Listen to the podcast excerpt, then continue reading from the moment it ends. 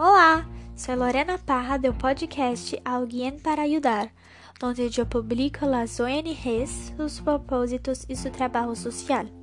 Também hablo se estas ONGs e institutos necessitam de ajuda, já sean donaciones de ropa, dinero o kits de higiene, etc. Hoy, en este episodio, comentaré sobre la ONG y el Instituto María da Penha, una organización no gubernamental y sin fines de lucro que está directamente relacionada con la historia de María da Penha. Fundado en 2009 en la ciudad de Fortaleza, el instituto tiene el papel de estimular la plena vigencia de la ley además de monitorear la creación de políticas públicas en el gobierno y las acciones sociales. El instituto incluso ofrece campañas de sensibilización sobre la violencia doméstica. El IMP también da la bienvenida a las mujeres que han sufrido algún tipo de abuso doméstico y las dirige a la estación de policía de mujeres.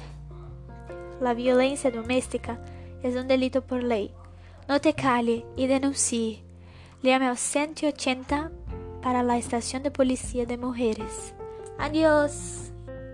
Para donar, visite el sitio que estará en la descripción de este episodio.